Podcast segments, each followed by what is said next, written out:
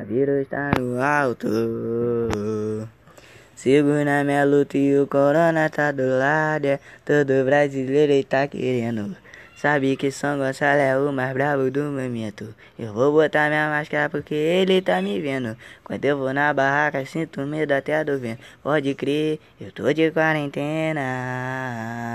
Eu vou ficar em casa pra ver o filme que eu penso.